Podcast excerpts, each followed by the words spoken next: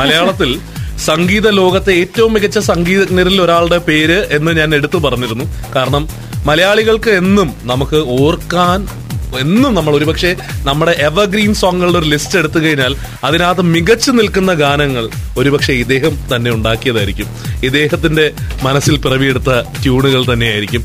നമ്മളോടൊപ്പം ഉള്ളത് the legend Vidyadharan മാസ്റ്ററാണ്. Vidyadharan master welcome to the studio നമസ്കാരം. നമസ്കാരം. നമസ്കാരം. ഇവിടെ വന്നിരിക്കുന്നത് നമുക്ക് സത്യം പറഞ്ഞാൽ ഭയങ്കര വലിയൊരു അനുഗ്രഹമായിട്ടാണ് തോന്നുന്നത്. അത് മാത്രമല്ല അതിനകത്ത് വേറൊരു കാര്യം എടുത്തു പറയേണ്ടതുണ്ട്. ഇന്ന് ഇന്ന് അദ്ദേഹത്തിന്റെ ബർത്ത്ഡേ ആണ്. ഹാപ്പി ബർത്ത്ഡേ ഡേ മാസ്റ്റർ ഈ ഒരു ദിവസം തന്നെ അല്ലേ? നമ്മളോടൊപ്പം നമ്മുടെ ഇന്ന് തന്നെ നമ്മളോടൊപ്പം സ്പെൻഡ് ചെയ്യാൻ കഴിഞ്ഞത് നമുക്ക് വളരെയധികം സന്തോഷമുള്ള ഒരു കാര്യമാണ് സാർ മാഷ് തീർച്ചയായും ഇപ്പം അതാ മാഷ് ചിരി- ചിരിയിൽ ഒതുക്കുകയാണല്ലോ മാഷ് ഞാൻ പക്ഷെ ഞാൻ ചോദിക്കട്ടെ ഞാൻ ഇന്നത്തെ അതായത് ഇവിടത്തെ നമ്മുടെ ഈ കൂട്ടത്തിലുള്ള ഒരുപാട് നമ്മുടെ ജനറേഷനിലുള്ള ആൾക്കാരുടെ അടുത്ത് ഇപ്പോൾ എന്റെ അടുത്ത് വന്ന് അനൂപ് വിളിച്ചിട്ട് പറയുന്നു അതായത് വിദ്യാര മാസ്റ്റർ വരുന്നുണ്ട്. ആ, ഞാനിപ്പോ നമ്മുടെ ചുറ്റിരിക്കുന്ന അതെ വിദ്യാര മാസ്റ്റർ വരുന്നുണ്ട് സ്റ്റുഡിയോയിലോട്ടെന്ന് പറഞ്ഞ്.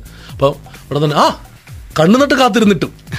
അതായത് മലയാളിക്ക് നഷ്ടസ്വർഗങ്ങൾ ഉൾപ്പെടെയുള്ള ഒരുപാട് മികച്ച ഗാനങ്ങൾ. അച്ചുവേട്ടന്റെ വീട്ടിലെ ചന്ദനം മണക്കുന്ന പൂന്തോട്ടം. മലയാളത്തിൽ നമുക്ക് എടുത്ത് ഓരോ പാട്ടെടുത്ത് വെച്ചാൽ എല്ലാം തന്നെ സൂപ്പർ ഡ്യൂപ്പർ ഹിറ്റുകളാണ്. ആ ഗാനങ്ങളെല്ലാം ചിട്ടപ്പെടുത്തിയ മാഷിന് പെട്ടെന്ന് മാഷ് പാടിയ ഒരു പാട്ടിന്റെ പേരിൽ ഓർക്കുക എന്ന് പറയുന്നത് മാഷിന് എന്ത് തോന്നുന്നു മാഷ്? അത് വലിയ ഭാഗ്യമായിട്ട് തോന്നുന്നുണ്ട്. കാരണം ഞാൻ വളരെ ചെറുപ്പത്തിൽ പാട്ട് പാടാൻ ആഗ്രഹിച്ചിട്ട്. പാട്ട് പാടാൻ ആഗ്രഹിച്ച് രാമക്ഷരത്ത് പോയി. അദ്ദേഹത്തെ കാണാൻ പോയ ഒരാളാണ് അത് ശരി. അവിടെ നിന്ന് ഉണ്ടായ അനുഭവമാണ് എന്റെ ജീവിതത്തിൽ എനിക്കുണ്ടായ ഈ രംഗം. ആദ്യമായി പാട്ട് എന്നെ കൊണ്ട് പാടിക്കുന്നു. പാട്ട് പാടി കഴിഞ്ഞപ്പോൾ അവിടെ ഒരു മലയാളി സമാജത്തിന്റെ പരിപാടിയിലേക്ക് ഒരു പാട്ട് പാടാൻ വേണ്ടി ക്ഷണിച്ചു. അവിടെ പോയി ഒരു സി ആൻഡോ ആർ പി സുഗുണാനന്ദൻ പച്ചാട് വാസന്തി തിരൂർ റഹ്മാൻ അങ്ങനെ ഒരുപാട് കലാകാരന്മാരൊക്കെ ഉള്ള ടീമിൽ ഒരു പാട്ട് പാടാൻ കോറസ് പാടാനായിട്ട് തന്നെ ക്ഷണിക്കുന്നു. അത് പാടി കഴിഞ്ഞ് രണ്ട് ദിവസം കഴിഞ്ഞപ്പോൾ ഒരു സിനിമയിൽ പാടാനായിട്ട് വിളിക്കുന്നു. തുടക്കം അങ്ങനെ തന്നെയായിരുന്നില്ലേ? തുടങ്ങിയത് എന്റെ തുടക്കം എന്ന് പറഞ്ഞ സിനിമയിൽ പാടാൻ ആഗ്രഹിച്ച ആൾക്ക് ഈ മഹാ ഗുരുവിന്റെ അവിടെ കൂടെ നിന്ന് അവിടെ നിന്നാണ് എനിക്കുണ്ടായ ബ്ലസ്സിങ് എനിക്കുണ്ടായത് അനുഗ്രഹം. അത് തന്നെയാണെന്ന് എന്റെ വിശ്വാസം. അദ്ദേഹമാണ് എന്നെ ഒരു പാട്ട് പാടിക്കുന്നത്. കോറസ് ആണെങ്കിലും ഒരു സിനിമയ്ക്കകത്ത് എന്റെ ശബ്ദം കൂടി ചേർക്കുക എന്നുള്ള നിലയ്ക്ക് മെഹബൂബിനോടൊപ്പം പാടിക്കുന്ന അദ്ദേഹം പാട്ട് പഠിപ്പിച്ചെന്ന് ആ ഗുരുമുഖത്ത് നിന്നിരുന്ന് പഠിച്ച് പാടാൻ കഴിയുന്നു കഴിഞ്ഞു എന്നുള്ളതാണ് ജീവിതത്തിലെ ഏറ്റവും വലിയ മഹാഭാഗ്യം. ആയിരത്തി തൊള്ളായിരത്തി അറുപത്തഞ്ചിലാന്ന് ആലോചിക്കണം. എത്ര വർഷങ്ങളല്ലേ? പക്ഷേ അറുപത്തഞ്ച് കഴിഞ്ഞപ്പോ എനിക്ക് ഒന്ന് എത്ര നാളിന് ശേഷമാണ് പിന്നീട് സ്വന്തമായ ഒരു സ്വതന്ത്ര സംഗീത സംവിധായകനാകാൻ സാധിച്ചത്? പിന്നെ എഴുപത്തി ആറിലാണ് കൽപ്പാന്തകാലം കൽപ്പാന്തകാലം ഉണ്ടാവുന്നത് അതാണ് ആദ്യത്തെ സിനിമ ഗാനം. ഓ, അത് ശരി. ഓക്കെ. അത് ആ പാട്ട് ഇറങ്ങി ഹിറ്റായി ജനങ്ങൾ സ്വീകരിച്ചതിന് ശേഷമാണ് വേറെ സിനിമ ആഗമനം ഒയനൂർ സാറായിട്ട് ചെയ്യാൻ ആദ്യത്തെ സിനിമ പിന്നീട് ഒയനൂർ സാറാണ് അതെ. അതാണ് ആദ്യം ഇറങ്ങിയ സിനിമ. എൺപത്. അതോ ആ. എൺപത് കാലം. ആ സിനിമയാണ് ഫസ്റ്റ് റിലീസ് അല്ലേ? അത് ഒയനൂർ സാറായിട്ടാ. അത് ശരി. ഈ ഇടയ്ക്ക് നമ്മളെ വിട്ടുപോയ മഹാനായ മലയാളത്തിന്റെ അദ്ദേഹവുമായിട്ട് അഭിമാനം. ചേർന്ന് മികച്ച ഒരുപാട് ഗാനങ്ങൾ. നല്ല കുറെ പാട്ട് ചെയ്യാൻ പറ്റിയിട്ടുണ്ട്. പക്ഷെ എന്റെ പേരിലൊക്കെ പാട്ടൊക്കെ നിലനിൽക്കുന്നുണ്ട്. ആര് കേട്ടോ കേട്ടില്ലേ പ്രശ്നമില്ല. ഇത് പറഞ്ഞപ്പോഴാണ് മാസ്റ്റർ ഒരു ഒരു ഞാനൊരു സംസാരം മുന്നേ കേട്ടിട്ടുണ്ട്. അതായത് മാസ്റ്റർ ഭയങ്കര ഉറപ്പിച്ച് പറയുന്നത് എന്റെ പാട്ടിന് വേറൊരാളുടെ പാട്ടായിട്ട് ഇൻഫ്ലുവൻസ് ഇല്ല. എനിക്ക് എന്റെ പാട്ട് എന്ന് പറയുന്നത് എന്റെ ഇത് മാത്രമാണ് അതെ അത് ഇഷ്ടപ്പെടുന്ന ആൾക്കാർ ഇഷ്ടപ്പെടും. ഞാനിത് അന്വേഷിച്ച ആൾക്കാരില്ല. എന്നെ വിളിക്കൂ നമുക്കൊരു പടം ചെയ്യാം. അല്ലെങ്കിൽ നമുക്ക് ചെയ്യേണ്ട ഈ നിമിഷം വരെ പറഞ്ഞിട്ടില്ല. ഞാൻ മതിയെങ്കിൽ എന്നെ സമീപിക്കുന്നു. അതൊരു പവറോ അന്തസ്സോ അല്ല. എനിക്ക് ആ രീതി അറിയില്ല. സിനിമ സിനിമയുടെ രീതി അറിയില്ല അത് സിനിമയുടെ രീതി എന്ന് പറഞ്ഞാൽ ഇങ്ങനെയൊക്കെ ചെന്ന് മുട്ടി ആൾക്കാരൊക്കെ വിളിച്ച് വിളിച്ച്. വിളിച്ച് ഉണ്ടാക്കി സംഘടിപ്പിക്കുക അതൊക്കെ പറയില്ലേ? ആ രീതിയിലുള്ളൊരു ആ രീതി നമുക്ക് അറിയാത്തതുകൊണ്ടും ഞാൻ നേരായ വഴിയിലാണ് പോകുന്നത്. ഒരു പാട്ടുണ്ടാക്കുക. ആ പാട്ട് കവിത കിട്ടിക്കഴിഞ്ഞ് അതിനെ ആവിഷ്കരിക്കുന്ന അതിന് അതിന്റെ അന്തസ് അതിന്റെ ആശയം. വ്യക്തമാക്കി ചോർന്നു പോകാതെ അതിലേക്ക് സംഗീതം ആവിഷ്കരിക്കുക. അതിന് അത് ജനങ്ങളിലേക്ക് എത്തിക്കുമ്പോൾ ഒരു നുണ പറഞ്ഞ ഫീലിംഗ് ഇല്ലാതിരിക്കുന്ന അവസ്ഥ. അതെ. ഈ കവിതയും സംഗീതം കൂടിച്ചേരുന്ന അവസ്ഥയുണ്ടല്ലോ അതെ. അതാണ് പണ്ട് ഗുരുക്കന്മാരൊക്കെ ചെയ്ത പാട്ടുകൾ ഇന്നും നമ്മൾ കേൾക്കാൻ ആഗ്രഹിക്കുന്നതും തീർച്ചയായും നമ്മൾ റിപ്പീറ്റ് ചെയ്ത് കേൾക്കുന്നതും എത്ര കാലമാണെങ്കിലും അത് നമ്മൾ നമ്മുടെ ശേഖരത്തിൽ പാട്ട് വെക്കുന്നതിന്റെ കാരണമാണ്.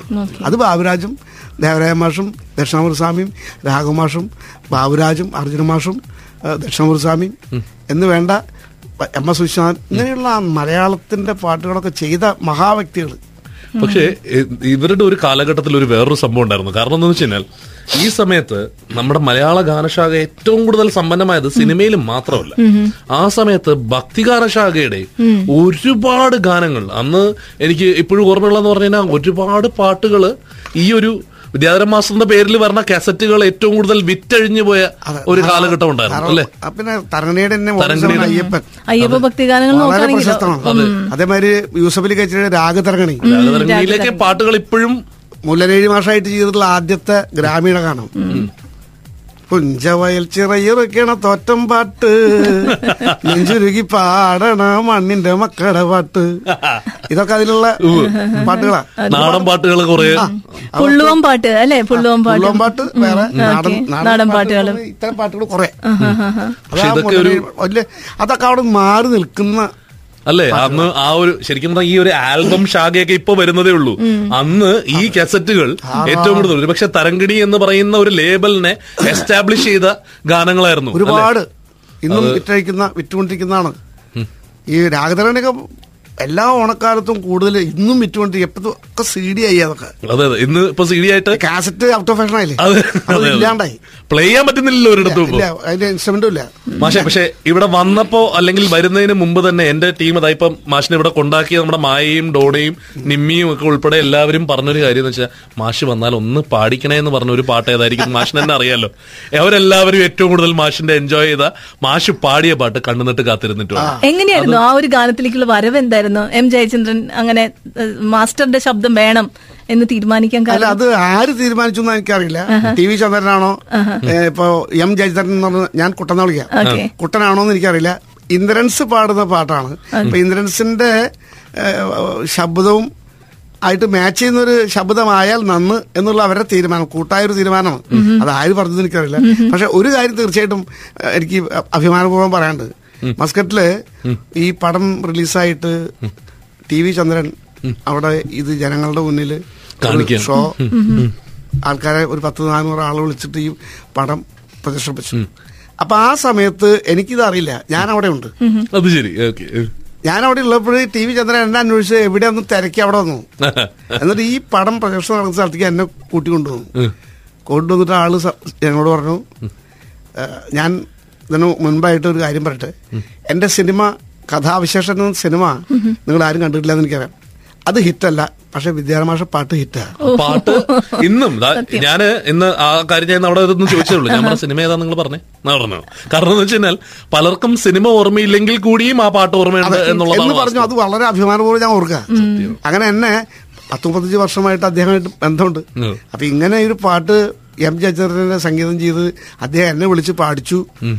എന്ന് പറയുമ്പോൾ അതൊരു കുറച്ച് വൈകിട്ടാണെങ്കിലും ജനങ്ങളുടെ ഉള്ളിൽ നിൽക്കുന്നുണ്ടല്ലോ അത്. തീർച്ചയായും. അത് വലിയൊരു അനുഭവം തീർച്ചയായും. ഉറപ്പായിട്ടും മാഷെ. അപ്പൊ മാഷെ നമുക്കതൊന്നും ഒരു രണ്ടുപേരും നമുക്ക് വേണ്ടി നമ്മുടെ. ലിസണേഴ്സിന് വേണ്ടിയിട്ട്. എന്തായാലും നിവൃത്തിയില്ലല്ലോ. അത് കഴിഞ്ഞ് നമുക്കൊരു ബ്രേക്ക് എടുക്കാം. കണ്ണ് നട്ട് കാത്തിരുന്നിട്ടും കണ്ണ് നട്ട് കാത്തിരുന്നിട്ടും കണ്ണ് നട്ട് കാത്തിരുന്നിട്ടും എന്റെ കരളിന്റെ കരിമ്പ് തോട്ടം കട്ടെടുത്തതാരാണ്? ഓ കട്ടെടുത്തതാരാണ്? പൊന്നുകൊണ്ടു വേലി കെട്ടിട്ടും എന്റെ കൽക്കണ്ട കിനാവ് പാടം കൊയ്തെടുത്തതാരാണ്? ഓ കൊയ്തെടുത്തതാരാണ്? ഒരു ഫീൽ അല്ലേ? സീരിയസ്ലി ആ ഒരു ലിറിക്സും അത് സാറിന്റെ മാസ്റ്ററിന്റെ ആ ഒരു ശബ്ദം കൂടി വരുമ്പോ ലിറിക് എന്ന് പറഞ്ഞാൽ ഗിരീഷ് പുത്തഞ്ചേരി നമുക്ക് അർത്ഥം തന്നെയാണ്. തീർച്ചയായും? അനുഗ്രഹം തന്നെയാണ്. അദ്ദേഹം ഈ വരികൾക്ക് ഒരു അക്ഷരം മാറ്റി വെക്കാനില്ല എന്ത് മനോഹരമായ വരികളാണ്. അതെ അതെ. അതിന് നൂറ് ശതമാനം യോജിക്കുന്ന തരത്തിലുള്ള ഈണം അത് അത് കുട്ടനെ സംബന്ധിച്ച് നമുക്ക് അഭിമാനം ഉണ്ട്. ആ കാര്യം പറയാൻ എം ജയചന്ദ്രൻ എന്ന് പറയുന്ന സംഗീത സംവിധായകന് വേറൊരാളാണെങ്കിൽ ഒന്നാമത്തിൽ ആര് പാടുന്നു ആരെ കൊണ്ട് പാടിക്കുന്നുള്ള കാര്യം അറിഞ്ഞാൽ അതെ ഒരു കമ്പോസർക്ക് ആ വകതിരവും കൂടി വേണം. വലിയ കാര്യം. എന്തെങ്കിലും പാട്ടുണ്ടാക്കല്ല. പാട്ട് ഉണ്ടാക്കി കഴിഞ്ഞാൽ ഈ പാട്ട് ആരെ കൊണ്ട് പാടിക്കുന്നു? ആരാണ് ആ ആ പാടുന്ന വ്യക്തി? അപ്പൊ അദ്ദേഹത്തിന്റെ തൊണ്ടയും അദ്ദേഹത്തിന്റെ സ്വാധീനവും അദ്ദേഹത്തിന്റെ നേച്ചറും മനസ്സിലാക്കുന്നതല്ല. അപ്പൊ അങ്ങനെയാണെങ്കിൽ ഇത് ഞാൻ പാടിയാൽ ഞാൻ കുട്ടനെ അഞ്ചാറ് പാട്ട് ട്രാക്ക് പഠിച്ചിട്ടുള്ളതാണ്. സിനിമയായിട്ട് ഒരു ബന്ധമില്ലാത്ത സമയത്ത് ട്രാക്ക് പഠിച്ച.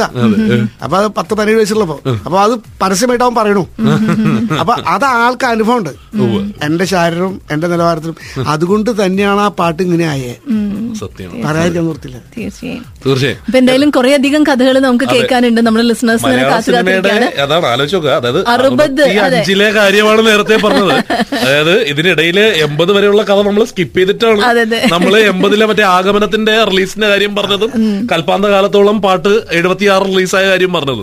അപ്പോ അതിനിടയ്ക്കുള്ള തരംഗിണിയുടെ മ്യൂസിക്കിന്റെ കാര്യവും പറഞ്ഞു. ഇവിടെ ദാ അടുത്തിടയ്ക്ക് നമ്മുടെ കണ്ണുനട്ട് കാത്തിരുന്നിട്ടും പറഞ്ഞു. ഇനി ഒരുപാട് കാര്യങ്ങൾ സംസാരിക്കാനുണ്ട്. അതിനായിട്ട് കുറച്ചു നേരം കൂടി നിങ്ങൾ കാത്തിരിക്കണം. ഒരു ദേവരം ചെറിയൊരു മാഷിനോട് commercial നിങ്ങൾക്കും സംസാരിക്കാൻ നിങ്ങൾക്ക് ചോദ്യങ്ങൾ ചോദിക്കാൻ ഉണ്ടാവാം അതിന് നമുക്ക് എപ്പോ വേണേലും നിങ്ങൾക്ക് ഫ്രീ ആയിട്ട് എസ് എം എസ് അയച്ച് ചോദിക്കാവുന്നതാണ് ഫോർ സീറോ സീറോ സെവനിലേക്ക്. മാഷ് ഇവിടെ ഉണ്ട്. മാഷ് നമ്മളോടൊപ്പം ഉള്ളത്. നമുക്ക് വലിയൊരു സുഹൃത്തമായിട്ട് തോന്നുന്നു. ഏതായാലും വിൽ വെയിറ്റ് ഫോർ സമ്മോട്ട ഇത്തരം മികച്ച ഗാനങ്ങൾ മലയാളിക്ക് നൽകിയിട്ടുള്ള മറ്റാരുമല്ല. നമ്മുടെ പ്രിയപ്പെട്ട വിദ്യാധരൻ മാസ്റ്ററാണ് നമ്മളോടൊപ്പം ദാ ഇപ്പോൾ സ്റ്റുഡിയോയിലുള്ളത്. ഞാൻ പറഞ്ഞല്ലോ ഒരു in the presence of a legend എന്നുള്ളത് നമുക്ക് തീർച്ചയായും പറയാൻ കഴിയുന്ന ഒരു നിമിഷം തന്നെയാണിത്. അതെ എന്തായാലും ഈ ഒരു പാട്ട് കേട്ടോണ്ടിരിക്കുമ്പോൾ നമ്മൾ മാസ്റ്ററോട് സംസാരിക്കുകയായിരുന്നു ഈ ഒരു കഥയ്ക്ക് ഓരോ പാട്ടുകൾക്ക് പിന്നിൽ ഓരോരോ കഥകളുണ്ട് അല്ലെ? ശ്രീകുമാരൻ തമ്പിയുമായി ചേർന്നിട്ട് കുറെ അധികം ഗാനങ്ങൾ ചെയ്തിട്ടുണ്ടെങ്കിലും സിനിമയിൽ വന്നിട്ടുള്ളത് വളരെ കുറച്ച് ഒന്നോ രണ്ടോ ഗാനങ്ങൾ മാത്രം ഒരൊറ്റ പാട്ടുകൾ അതാണിത്. ഈ ഒരു പാട്ടാണ് അല്ലേ? നക്ഷസ്വർഗങ്ങളെയാണ് അതെ. അല്ല അപ്പോ ഇതിന്റെ ഒരു ഭയങ്കര ഒരു ഒരു അതായത് അടുത്ത ദിവസം പാടിക്കാനായിട്ട് ലിറിക്സ് കൈ കൊണ്ടുപോയത് ഒരു കഥ പറയായിരുന്നല്ലോ അല്ലാതെ ഈ സിനിമയുടെ സംവിധായകൻ അമ്പിളി. അമ്പിളി ഈ ചിത്രീകരിക്കുന്ന ഈ കാര്യം ഈ പാട്ട് ഇങ്ങനെയാണ് എന്നുള്ള സിറ്റുവേഷൻ ഒക്കെ പറഞ്ഞു തന്നപ്പോൾ പ്രൊഡക്ഷനിൽ വർക്ക് ചെയ്യുന്ന ഒരാൾ ഒരു അവിടുത്തെ ഒരു മാനേജർ ഇയാളുടെ കൂടെയുള്ള ആൾ മദ്രാസിലേക്ക് പോയി ഒരു പാട്ട് തമ്പി സാറിനെ കൊണ്ട് എഴുതിക്കണം. ഈ ഒരു പാട്ട് നമ്മൾ തമ്പി സാറിനെ കൊണ്ട് എഴുതിക്കാം പിന്നെ മറ്റത് മുല്ലനേഴി മാഷ് പറയും. രണ്ട് പാട്ട് മുല്ലനേഴി മാഷ്. ഒരെണ്ണം ട്രഡീഷണൽ ആയിട്ടുള്ള ഒരു പാട്ട് തോറ്റം പാട്ട് അത് നമ്മൾ പരിശോധിച്ച് തോറ്റം പാടുന്ന ആൾക്കാരിൽ നിന്നുള്ള വരികൾ എടുത്തു. അപ്പോ മദ്രാസിലേക്ക് പോയ ആൾ ഞാൻ തമ്പിസാറായിട്ട് യാതൊരു ബന്ധവുമില്ല. സംസാരിച്ചു ടെലിഫോണിലൊന്നും അല്ലാതെ കണ്ടില്ല. അപ്പൊ സിറ്റുവേഷനൊക്കെ അവിടെ ചെന്ന് കഥയൊക്കെ പറഞ്ഞു കൊടുത്ത് മുഹൂർത്തമൊക്കെ മനസ്സിലാക്കി അദ്ദേഹം അത് ശരി ശരിയാക്കാൻ കൊണ്ടുവന്നേക്കാന്ന് പറഞ്ഞു അപ്പൊ എന്നെ ഉച്ചയ്ക്ക് ഒരു ദിവസം ഞാൻ ഒരു ഒന്നൊന്നര മണിക്ക് അവർ ഊണ് കഴിക്കാതിരിക്കാൻ തമ്പി സാറിന്റെ വീട്ടിൽ അപ്പൊ എന്നെ വിളിച്ചു ആ വിദ്യാധരൻ ആ ഞാൻ ശിവകുമാരൻ തമ്പി ആ നമസ്കാരം സാർ. നമ്മൾ ഒരു പാട്ട് പമ്പളിയുടെ ഒരു പാട്ട് ഇങ്ങനെ പറയുന്നുണ്ട്. അപ്പോൾ ഞാനൊരു നാല് വരി അവർക്ക് ചേ- എഴുതിയിട്ടുണ്ട്. ഒന്നും കേൾക്കാമോ? സാറ് വായിക്കുമോ നഷ്ടസ്വർഗങ്ങളെ നിങ്ങൾ എനിക്കൊരു ദുഃഖസിംഹാസനം നൽകി. തപ്ത നിശ്വാസങ്ങൾ ചാമരം വീശുന്ന ഭഗ്നസിംഹാസനം നൽകി. ഓ വളരെ നന്നായിട്ട് സാറ് അതിമനോഹരമുണ്ട് മാ- അല്ല അപ്പം അതിലങ്ങ് തുടങ്ങാം. ഇത് നിൽക്കട്ടെ. ബാക്കി ഞാൻ നാളെ രാവിലേക്ക് അങ്ങോട്ട് എത്തിക്കാം. എന്ന് ഫോൺ വെച്ചു. എന്ത് ഗദ്യത്തിൽ പറയുമ്പോ ഭയങ്കര കടുകട്ടിയുള്ള ഭാഷ അല്ലെ? അതെങ്ങനെ ഇത്രയും ഭംഗിയുള്ള പാട്ടായിട്ട് വന്നു അതൊരു സംഭവം. അങ്ങനെ അദ്ദേഹം അങ്ങനെ പറഞ്ഞ് ടെലിഫോൺ വെച്ച് സന്തോഷം എനിക്ക് തമ്പി സാറിന് സംസാരിക്കാൻ പറ്റിയുള്ള സന്തോഷം വേറെ. അങ്ങനെ എന്നാൽ പിന്നെ നാളെ രാവിലെ അവിടെ എത്തും. എന്ന് പറഞ്ഞു. അപ്പൊ ഞാൻ ഇവിടുന്ന് സൂട്ട് ഒക്കെ ആയിട്ട് തിരുവനന്തപുരത്തേക്ക് ആ വരുന്ന വണ്ടി ട്രിവാൻഡ്രം മേൽ മദ്രാസ് ട്രിവാൻഡ്രം മേലിലാണ് അപ്പൊ വെളുപ്പിന് നാലരയ്ക്ക് എത്തും. അപ്പൊ അതിൽ ഞാൻ അങ്ങോട്ട് പോകണം തിരുവനന്തപുരത്തേക്ക്. തരങ്ങണയിലേക്ക് അപ്പൊ ഞാനവിടെ റെയിൽവേ സ്റ്റേഷനിൽ കാത്തുനിന്ന് ഇയാൾ ഒരു പെട്ടി കൊണ്ടുവന്ന് എന്റെ ഇത് ഈ കവർ തന്നു. ഞാൻ ആ വണ്ടിയിൽ കയറി. കയറി തിരുവനന്തപുരത്തേക്ക് പോയി. പോകുന്ന കൂട്ടത്തിൽ ഈ പാട്ടിന്റെ അക്ഷരങ്ങളൊക്കെ നോക്കി കിടക്കാൻ പറ്റണില്ല ഇരിക്കാൻ പറ്റണില്ല. എന്താ വേണ്ടതെന്ന് വെച്ചാൽ യേശുദാസ് നേരിട്ട് പാടുന്ന പാട്ടും. ആ സെട്ടം കൊണ്ട് പാടിക്കാനുള്ള പാട്ടാണ് അപ്പൊ തരങ്ങണിയിൽ റെക്കോർഡ് ചെയ്യണം. അപ്പൊ അവിടെ ചെന്നാൽ പിറ്റേ ദിവസം റെക്കോർഡ് ചെയ്യണം. അന്ന് മാത്രമേ പറ്റുള്ളൂ. അപ്പൊ ഇത് എന്താ വേണ്ടതെന്നൊരു നിശ്ചയമില്ല. സിറ്റുവേഷൻ കഴിഞ്ഞാൽ ആ മൂഡ് എന്റെ മുള്ളിൽ നിൽക്കുന്നുണ്ട്. അങ്ങനെ ഇങ്ങനെ ഓരോരോ പ്രാവശ്യം ഇങ്ങനെ എടുത്ത് ഇങ്ങനെ കുറച്ച് ഇരിക്കും. പിന്നെ കുറേ നേരം ഒന്ന് കെടുത്തു നോക്കും. എന്തായാലും ഒരു സ്വസ്ഥതയില്ലാത്തൊരു അവസ്ഥയായിരുന്നു. അങ്ങനെ ആണ് ഈ പാട്ട് മനസ്സിലിങ്ങനെ ഓരോന്നിങ്ങനെ ഓരോ രണ്ടും നാലും ആറും പ്രാവശ്യമൊക്കെ ഇങ്ങനെ വായിച്ച് വരികളിങ്ങനെ കുറേ വായിക്കുക. ആ വരികൾക്ക് ഉള്ള ആശയം അതിന്റെ കാര്യങ്ങൾ മനസ്സിലാക്കാൻ വേണ്ടി തിരിച്ചു മറിച്ചൊക്കെ കുറേ വായിച്ചു. അങ്ങനെ അതിന് ഒരു സ്വർഗങ്ങളെ നഷ്ടസ്വർഗങ്ങളെ. ഏതൊരു എന്നൊരു വിരുത്തം നഷ്ടസ്വർഗങ്ങളെ നിങ്ങളെനിക്കൊരു ദുഃഖസിംഹാസനം നൽകി. തപ്ത നിശ്വാസങ്ങൾ ചാമരം വീശുന്ന ഭഗ്നസിംഹാസനം നൽകി.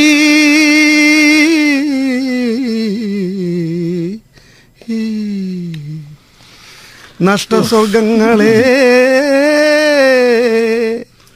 ഇതിങ്ങനെ കേൾക്കുമ്പോ തന്നെ എന്തൊരു അനുഭവമാണല്ലോ. നമുക്ക് നേരിട്ടിരുന്ന് ഇത് കേൾക്കുമ്പോ ഭയങ്കര ഒരു ഫീലാണ് കേട്ടോ മാസ്റ്റർ.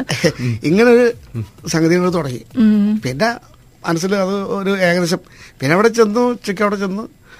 തരങ്ങളിലാണ് വെച്ചു ഹാർമോണിയം വെച്ചു. നമ്മുടെ വി സി ജോർജ് എന്ന് ജോർജ് എന്നുള്ള തൃശ്ശൂരുള്ള ഒരു ഫ്രൂട്ടിസ്റ്റ് ഉണ്ട്. ആ സാറിന്റെ ട്രൂപ്പിലൊക്കെ പത്തും പതിനാല് കൊല്ലം പോയിട്ടുള്ളതാണ്. അവനെ വിളിച്ചു. അങ്ങനെ കീർത്തി ലോഡ്ജിലിടുന്നു അങ്ങനെ ഇങ്ങനെ പറഞ്ഞു ഓരോ കാര്യങ്ങൾ അപ്പം ഇങ്ങനെയാണ് പാട്ട്. അങ്ങനെ ഓർക്കസ്ട്രേഷനൊക്കെ അതിന് നോട്ടേഷനൊക്കെ എഴുതി. എന്നിട്ട് പറഞ്ഞു പിറ്റേ ദിവസം അത് റെക്കോർഡ് ചെയ്തു. ഞാനും ദാസേട്ടനും കൂടി ഒന്നിച്ച പാടുന്ന ഈ പാട്ട്. അതാണ് ഏറ്റവും വലിയ തമാശ. ദാസേട്ടൻ ഞാൻ അത് ഓർമ്മയിൽ നിൽക്കാൻ വേണ്ടി. അപ്പൊ എന്റെ ശബ്ദം വന്നാൽ ദാസന്റെ ശബ്ദം വന്നു കഴിഞ്ഞാൽ എന്റെ ശബ്ദം ഒരാൾ അറിയില്ലല്ലോ. അതെ. അപ്പൊ ആ ശബ്ദത്തിന് മുന്നിൽ നമുക്ക് ഒന്നും ചെയ്യാൻ പറ്റില്ല. അപ്പൊ നമ്മളിങ്ങനെ നിൽക്കുക രണ്ടുപേരും ഇങ്ങനെ നിൽക്കുന്നുണ്ട് അതിനോട് എന്നോട് പാടിക്കോളാൻ പറയാം. അപ്പൊ പഠിച്ച് ഇരുന്ന് പഠിച്ചു കഴിഞ്ഞതിന് ശേഷം ഓർമ്മയിൽ നിൽക്കാൻ വേണ്ടിയാണ് ഈ സൂത്രം. അല്ലെങ്കിൽ മുറിഞ്ഞു പോയ വിഷമായില്ലേ അപ്പൊ അതുകൊണ്ട് ശരിയാണെന്നുള്ള എനിക്ക് മൂപ്പര് എന്നെ നിർത്തി ഒന്നിച്ച അങ്ങോട്ട് അങ്ങനെയാണ് പാടിയ ഒരു അനുഭവം. അത് ശരി. അന്നത്തെ ഫുള്ള് ഓർക്കസ്ട്ര നാല് നാലര മിനിറ്റ് ഒരുമിച്ച് അങ്ങോട്ട് പെർഫോം ചെയ്യണ്ടേ അല്ലേ? ഈ പറഞ്ഞ പോലെ ഇതുപോലെ പറ്റില്ലല്ലോ ലൂപ്പ് ചെയ്ത്? ഒന്നുമില്ല. അല്ല അത് വല്ലാത്തൊരു അനുഭവമാണ് അതൊക്കെ. ആ കാലത്ത് ഇതൊക്കെ വളരെയധികം നെടുവിടുവണൊക്കെ എന്നെ കണ്ട അപ്പം പാടിക്കും അതെ. നെടുമുടി വേണുവിന്റെയും ഒരുപക്ഷെ ഏറ്റവും മികച്ച ഗാനം. ഇന്ന് നെടുമുടി വേണുവിനെ എല്ലാവരും ഓർക്കുന്ന ഒരു ഗാനമാണ് ചന്ദനം മണക്കുന്ന പൂന്തോട്ടം. ആ ഒരു ഗാനം എന്നും അല്ലെ അശ്വേട്ടന്റെ വീട്ടിലെ ഗാനം. എനിക്ക് തോന്നുന്നു മിക്കവാറും ഒരു ഒരു ഈ പറഞ്ഞതുപോലെയാണ് നേരത്തെ മാഷ് പറഞ്ഞതുപോലെയാണ് ഞാൻ ഈ സംഘം കൂടാൻ പോകാറില്ല എന്നുള്ളത് കൊണ്ട് തന്നെ. ഒരു സംവിധായകനുമായ ഒരു പടം അല്ലെ രണ്ട് പടം എന്നുള്ളതാണ്. ഒരു ഏതെങ്കിലും ഒരു സംവിധായകനുമായി കുറെ കാലം ഒരുപാട് പടങ്ങൾ ചെയ്തൊരു ഒരു ചരിത്രമുണ്ടോ? അങ്ങനെ രണ്ടു മൂന്ന് പടം ചെയ്തിട്ട് അമ്പിളിയായിട്ടാവും. അമ്പിളിയായിട്ട് മാത്രമേ ഉള്ളൂ അല്ലെ? അഷ്ടപതി വീണപൂവ് അഷ്ടപതി പിന്നെ കബരി എന്ന് പറഞ്ഞ സിനിമ. കബനി അപ്പൊ കലാഭമണി മാളാരതിന്റെ ലാസ്റ്റ് പത്ത് തൊണ്ണൂറ് ആയിട്ടുള്ള ആ. അതെ അത് ഇറങ്ങാൻ പോകുന്നതേ ഉള്ളൂ റിലീസ് ചെയ്തു. അല്ലെ? നാല് ദിവസം കളിച്ചു. ഇപ്പൊ സിനിമ ഇങ്ങനത്തെ സിനിമയിൽ നിന്ന് കാണാൻ ഒഴിവില്ല. അങ്ങനത്തെ എന്താണ് സിനിമ? എന്താ വേണ്ടത്? ദിശയില്ലാത്തൊരു കാലഘട്ടമാണ്. പിന്നെ അത് മാത്രല്ല മാസ്റ്റർ പറയണ്ടായിരുന്നു ജോൺസൺ മാഷിന് മലയാള സിനിമയിലേക്ക് അല്ലെ? ഉള്ള ഒരു വരവ്. ഞാൻ അതിനൊരു കാരണമായി. കൽപ്പാന്ത കാലത്തോളം എന്നുള്ള പാട്ട് ചെയ്യുമ്പോൾ ഞാൻ എന്റെ ഗുരുനാഥനോട് അർജുന മാഷ എന്റെ കാണപ്പെട്ട എന്റെ ഗുരുവാണ്. അപ്പൊ അദ്ദേഹത്തിനോട് ഞാൻ പറഞ്ഞു അദ്ദേഹം മദ്രാസിൽ വളരെ നിറയെ ദേവരായ മാസ്റ്റർ അർജുന മാസ്റ്ററൊക്കെ നിറയെ പാട്ട് ചെയ്തുകൊണ്ടിരിക്കുന്ന സമയമാണ് അപ്പം ഈ ശ്രീമൂലാന വിജയൻ എന്ന് പറയുന്ന അദ്ദേഹം കൂടെ മദ്രാസിലേക്ക് ഈ പാട്ട് ചെയ്യാനായിട്ട് പോകുമ്പോൾ മാസ്റ്റർ തന്നു ചെന്നു കാര്യങ്ങൾ പറഞ്ഞു. വിജയ ചേട്ടനായിട്ട് വലിയ അടുപ്പാണ് നാല് പാട്ടുകളുണ്ട്. അപ്പോൾ മാസ്റ്റർ ഇതിപ്പോൾ ഒരു ഓർക്കസ്ട്രേഷന്റെ നമുക്ക് ഈ ഭാഷ മനസ്സിലാകുന്ന ഈ കമ്മ്യൂണിക്കേഷന്റെ കാര്യം വലിയ കുഴപ്പമാണ് തമിഴ് മാത്രമാണ് എനിക്ക് പറയാൻ ഫ്ലുവന്റ് അല്ലല്ലോ. അപ്പൊ നമുക്കത് മനസ്സിലാവുന്ന ഒരു മലയാളിയെ തർക്കമില്ല എന്നുള്ളതുണ്ട്. എന്ന് ഞാൻ അങ്ങോട്ട് അറിയിച്ചു. അപ്പൊ മാഷ് ഇങ്ങനെ ഇരുന്ന് മക്കളെ എന്നുകൊണ്ട് ആലോചിച്ചിരിക്കുക നമ്മുടെ ജോൺസൺ ആയ എങ്ങനെ? ഞാൻ അങ്ങനെ ചോദിച്ചു കയറി ആ ജോൺസൺ മിടുക്കനാ. അത് മതി മക്കളെ. ജോൺസൺ മതി. അങ്ങനെയാണ് ജോൺസനെ അതിന് ജോൺസൺ താമസിക്കുന്നിടത്ത് ഞാൻ പോകുന്നു. അവിടെ ഇരുന്ന് നാല് ദിവസം ഇരുന്ന് ഈ റെക്കോർഡിന് മുമ്പ് നോട്ടേഷനൊക്കെ ഉണ്ടാക്കി. റെക്കോർഡ് ചെയ്തു. അന്ന് നമ്മുടെ മരിച്ചുപോയ രാജാമണി. പാവം. അവന്റെ അച്ഛൻ ക്ലാസിക്കൽ വയലിൻ ചിദംബരനാഥ് ഈ പണ്ട് കാലത്തൊക്കെ പാട്ടുകൾ ഉണ്ടാക്കുമ്പോൾ പാട്ടിന് ഒരു വയലിൻ ഫോളോ ചെയ്യും. പാട്ടുകൾ മെലഡി ഈ ക്ലാസിക്കൽ വയലിൻ അതും ആ ട്യൂൺ ഇങ്ങനെ പഠിച്ച് വയലിനിൽ ഫോളോ ചെയ്യും. അങ്ങനെ സമ്പ്രദായം ഉണ്ടായിരുന്നു. അപ്പൊ ഒരു ബൂത്തിൽ അദ്ദേഹം ഇരിക്കുന്നുണ്ട്. ഈ കൽപ്പത്താര വായിക്കാനേ. മണിയെ ഒരു ഗിറ്റാർ കൊടുത്തിട്ട് സ്ഥലത്ത് ഇരുത്തിയിട്ടുണ്ട് അപ്പൊ അങ്ങനെ ഒരുപാട് ആൾക്കാര് ഓർക്കസ്ട്ര ജോൺസന്റെ അറേഞ്ച്മെന്റ് അല്ലേ അങ്ങനെയായിരുന്നു ആ ഒരു അനുഭവം ഭയങ്കര. അപ്പൊ അങ്ങനെ ഈ കണ്ടക്ട് ചെയ്ത് ആദ്യമായിട്ട് ജോൺസൺ ഇത് ഇൻഡിപെൻഡന്റ് ആയിട്ടൊരു പടത്തിന്റെ ഓർക്കസ്ട്രേഷൻ ചെയ്യുന്നത് ഈ കൽപ്പാതാരത്തിൽ ഞാനാണെന്ന് പറയുന്നത് ജോൺസൺ പറഞ്ഞിട്ട് കൈരളി ചാനലിൽ ഞാൻ കേട്ടിട്ട് എനിക്ക് മനസ്സിലായേ. എനിക്ക് അതറിയില്ലായിരുന്നു. അങ്ങനെയാണെന്ന് എനിക്കറിയില്ല. അനവധി പാട്ടുകൾ സൂപ്പർ ഹിറ്റുകൾ നിരവധി ജോൺസന്റേതായിട്ട് സ്വന്തം പാട്ടുകൾ അനവധി ഉള്ളപ്പോഴേ. പിന്നീട് ഇതിന് ശേഷം ഒരു കൊല്ലത്തിനുള്ളാണ് ജോൺസൺ സ്വന്തമായിട്ട് സിനിമ ചെയ്തത്. അപ്പൊ രവിച്ചേട്ടൻ ചെയ്തിട്ടില്ല?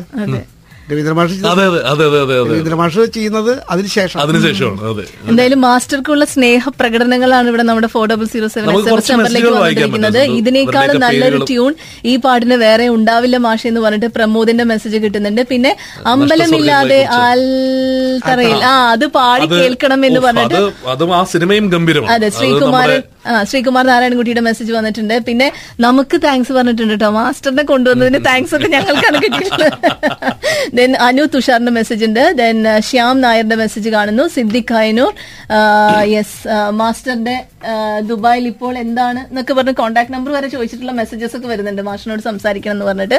അങ്ങനെ നിരവധി പേരുടെ മെസ്സേജസ് കിട്ടുന്നു. മാഷിനുമായിട്ടുള്ള ഈ ഒരു സംസാരം ശരിക്കും നമ്മുടെ ലിസണേഴ്സ് മാഷെ ഒരു ഏതാണ്ട് എനിക്ക് തോന്നുന്നു ഒരു ഇരുന്നൂറോളം പാട്ടുകൾ മലയാളത്തിൽ അതോ അതിൽ കൂടുതൽ? പാട്ട് പത്ത് നാലായിരം പാട്ട്. റെക്കോർഡ് ചെയ്തിട്ടുണ്ട്. റെക്കോർഡ് ചെയ്തിട്ടുണ്ട്. അതെ. മല മലയാളം സിനിമയിൽ സിനിമയില്ല സിനിമയിലൊന്നും അത്രയില്ല. സിനിമ ഒരു പത്ത് അമ്പത്തി അറുപത് അറുപത്തിനാല് മറ്റോ ആയിട്ടുള്ളൂ. അറുപത്തിനാല് സിനിമ. പക്ഷേ അതിൽ കുറവ് മൊത്തത്തിൽ അതിൽ കുറെ സിനിമ ഇറങ്ങാനുണ്ട്. Okay okay okay. എന്തായാലും ഇത് കുറെ പേര് ചോദിച്ചിട്ടുണ്ട് കേട്ടോ അമ്പലം അമ്പലമില്ലാതെ ആൽത്തറയിൽ. ആൽബങ്ങളാണ് കുറെ. Okay okay okay. അപ്പോ മാഷെ ശരിക്കും പറഞ്ഞല്ലേ മാഷിന്റെ അടുത്ത് ഇനിയും സംസാരിക്കാൻ നമുക്ക് മലയാളത്തിലെ ഒരുപാട് ഞാൻ പറഞ്ഞതുപോലെ തന്നെ അതായത് ശരിക്കും പറഞ്ഞ അറുപത്തി അഞ്ചിൽ മലയാളത്തിൽ ഗാനം ആലപിക്കാൻ എത്തിയ വ്യക്തി പിന്നീട് ഒരു സംഗീത സംവിധായകനായി. മലയാളത്തിലെ ഏറ്റവും മികച്ച സംഗീത സംവിധായകരിൽ ഒരാളായി മലയാളത്തിന് മികച്ച ഒരുപാട് ഗാനങ്ങൾ നൽകി. പിന്നീട് ഗായകനാവുന്നത് ഒരുപക്ഷെ അല്ലെങ്കിൽ ഒരു ഒരു ഗായകനാകുന്നത് പിന്നെ എത്രയോ നാളിന് ശേഷം. ഇതൊക്കെ ഒരു ഭയങ്കര മാഷ ഇപ്പോൾ ഇപ്പോൾ ഉള്ള എങ്ങനെയാണ്? ഇപ്പോ ശരിക്കും പറഞ്ഞാൽ ഇപ്പോ ഉള്ള ഒരു ഒരു ഒരു ഇപ്പൊ ടെക്നോയും ഇപ്പോഴുള്ള നമ്മൾ ഈ പുതിയ ടെക്നോളജി അല്ലെങ്കിൽ പുതിയ ന്യൂ ജനറേഷൻ എന്നൊക്കെ പറയുന്നതിൽ യാതൊരു അർത്ഥമില്ല എന്താണോ കാലത്തിന് ആവശ്യം. എന്താണ് ആവശ്യപ്പെടുന്നത്? അതാണ് അത് നമ്മൾ കൊടുക്കാൻ തയ്യാറാകുന്നതാണ് നമ്മുടെ രീതി. അതാണ് ശരി അതിന് കുറ്റം പറയാനോ അത് ശരിയല്ല എന്ന് പറയാനോ ഞാനില്ല. അത് ശരിയുമല്ല. ഓരോരുത്തരുടെ ഇഷ്ടമാണ് ഇവിടെ നടക്കുന്നത്.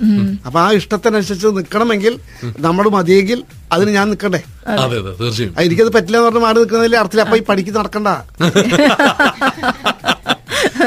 സംഗീതം അല്ലെ. സംഗീതം എന്ന് പറയുന്ന സംഭവത്തിൽ യാതൊരു അയ്യോ പിന്നെ എന്താണ് പ്രാധാന്യം അർഹിക്കുന്നത് ഒരു പാട്ട് എന്ന് പറയുമ്പോൾ മെലഡിക്കാണ് പ്രാധാന്യം. അതെ. മെലഡിയെ എന്ന് പറഞ്ഞാൽ ഒരു പാട്ടാണ് ജനം പാടുന്നത് പാട്ടിന്റെ വരികളാണ് അപ്പൊ ഒരു പാട്ട് പാടണമെങ്കിൽ ഓർക്കസ്ട്രേഷൻ ഇല്ലാതെയും താളത്തിലും ശ്രുതിയിലും പാടാൻ പറ്റുന്ന ഒരു പാട്ടുണ്ടാകുക എന്നാണ് ആവശ്യം. അത് ശ്രദ്ധിക്കേണ്ടതുണ്ട്. തീർച്ചയായും. പാട്ടുണ്ടാക്കുമ്പോഴേ. ഉറപ്പായും. അത് തന്നെയാണ്. മാഷ് പറഞ്ഞു തരേണ്ട കാര്യം അത് തന്നെയാണ്. നമുക്ക് എല്ലാവർക്കും ആ വരികളുടെ അർത്ഥസത്ത ചോർന്നു പോവാതെ.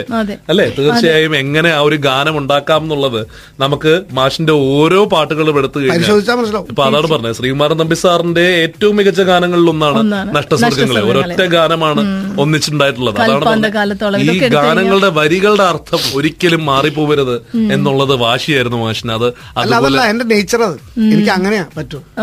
അത് ഒരാൾക്ക് ഓരോരുത്തർക്ക് കണ്ട ഞാൻ വളരെ കാലം മുമ്പ് ഈ ദേവരാജ മാഷയുടെ നാടകപ്പാട്ടുകളും നാടോടി ഈ വിപ്ലവഗാനങ്ങളും അങ്ങനെയുള്ള ഒരുപാട് പാട്ടുകൾ ഉണ്ടാക്കിയത് കേൾക്കാൻ തയ്യാറായിട്ടുണ്ട് ചെറുപ്പത്തിലെ.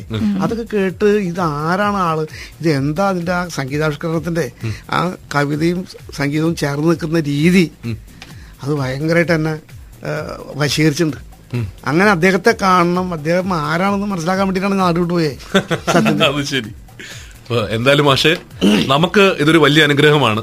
അത് മാഷിന്റെ പിറന്നാൾ ദിനത്തിൽ തന്നെ ഇവിടെ വരാൻ കഴിഞ്ഞത് നമ്മുടെ വലിയൊരു അനുഗ്രഹമായിട്ട് തന്നെ നമ്മൾ കണക്കാക്കുന്നു. ഇവിടെ വന്നതിന് വളരെയധികം നന്ദി മാഷെ. ഇവിടെ വന്ന് നമ്മളോടൊപ്പം ഇത്രയും സമയം ചെലവഴിച്ചതിന്. തീർച്ചയായും. Science thanks hello